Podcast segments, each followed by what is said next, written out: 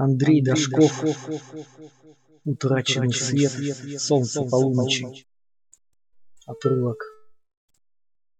Обхватив пальцами плоскую рукоятку пистолета, Самсон уже решил было, что его шансы выжить существенно возросли. Он перекатился на бок и мгновенно нажал на спуск. Он не слишком доверял этой чертовой детской погремушке, ПСМ разговаривал невразумительно. Якон стрелял по движущемуся человеческому силуэту, на утро наступало неотвратимо и также неотвратимо возникало в сумерках лицо. После первого выстрела раздался странный звук, лишь отдаленно похожий на тот, с которым лопается яичная скорлупа. Самсон выстрелил еще трижды и не сомневался, что все четыре пули с безоболочной головной частью достигли цели. Достаточная порция даже для имбецила или мутанта с гипертрофированным спинным мозгом, поскольку клиенты Дьякона часто оказывались в бронежилетах, он приобрел полезную привычку стрелять только в голову. И он действительно увидел эту голову, будто разорванную на части четырьмя попаданиями, отчего она казалась только отражением в неспокойной воде.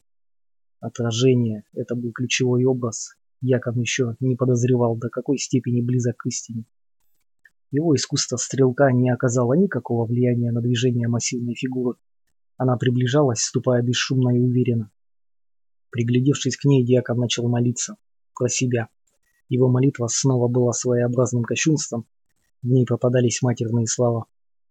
От удара Самсона слегка контузило, в противном случае он бы уже слышал красноречивый звук, напоминавший свист зубоврачебного бора, только грозивший ему гораздо большим, гораздо большими неприятностями.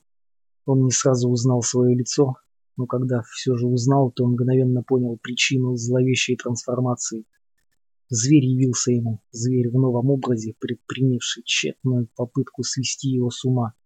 Тварь надела его лицо точную копию, вплоть до сложного рисунка шрамов на щеках и подбородке. После выстрелов оно почти мгновенно восстановилось, бесследное и безо всякого вреда для себя поглотив кусочки свинца.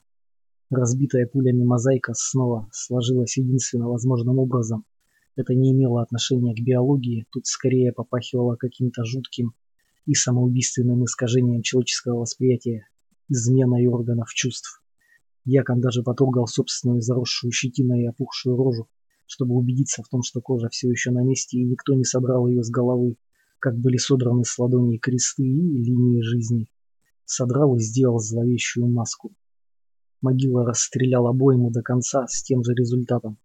От кошмарного двойника его отделяло не более трех метров. Холодный рассудок не сдавался, теперь дьякон надеялся на то, что все это окажется сном, дьявольским наваждением, искушением, вещанием бессмертия, новым способом вегетативного размножения.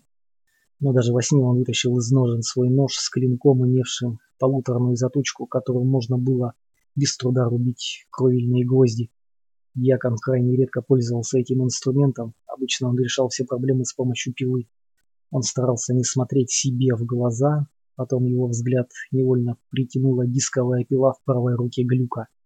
Диск вращался с немыслимой скоростью, подшипником полагалось испариться. Диск казался прозрачным и сверкал чистым, ярким светом, будто был сделан из тончайшего полированного алмаза. Сквозь него дьякон видел пальцы двойника, абсолютно похожие на его собственные. На них остались следы от сведенных наколок.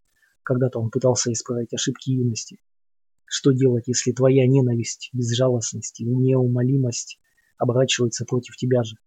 Если предопределенность и твой приговор написаны на твоем же лице, и ты вдруг осознаешь, что мог бы справиться с чем угодно, только не с этим. Проклятие, подумал Самсон. Сейчас оно меня выпотрошит. Это капкан судьбы, окончательная ловушка, самая грязная шутка, которую может сыграть с тобой твоя извращенная природа.